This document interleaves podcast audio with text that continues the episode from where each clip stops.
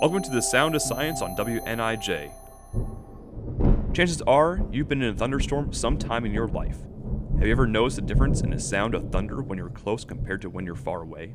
Your friend, a half mile away, will hear that same thunder as a few deep booms, and another person a few miles away will hear it as a long rumble. All three of you hear the thunder created by the same lightning strike, so why does it sound so different to each of you? When lightning strikes, it discharges about 5 billion joules of energy.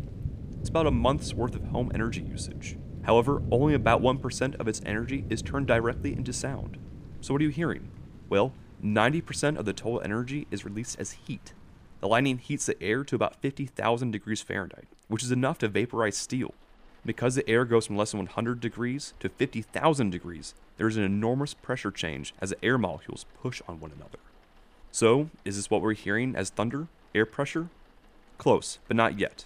This pressure forces the air to move faster than the speed of sound, creating a sonic boom. This is the classic snap, similar to a crack of a whip. We're not done yet. This sonic boom is what you hear if you're really close. If you're about 100 yards away, you'll hear the remnants of the sonic boom. Lightning is a column from the ground to the clouds, so all the air in that column gets superheated. This creates a series of pressure waves and sonic booms. Like waves in an ocean, sound waves have peaks and troughs.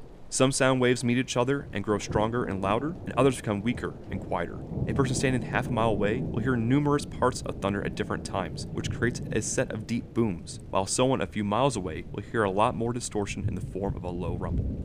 There you have it an insane amount of energy, sonic booms, and sound interference all contribute to the ways we hear thunder. This has been The Sound of Science. I'm Sam Watt from NIU STEM Outreach. This is WNIJ where you learn something new every day.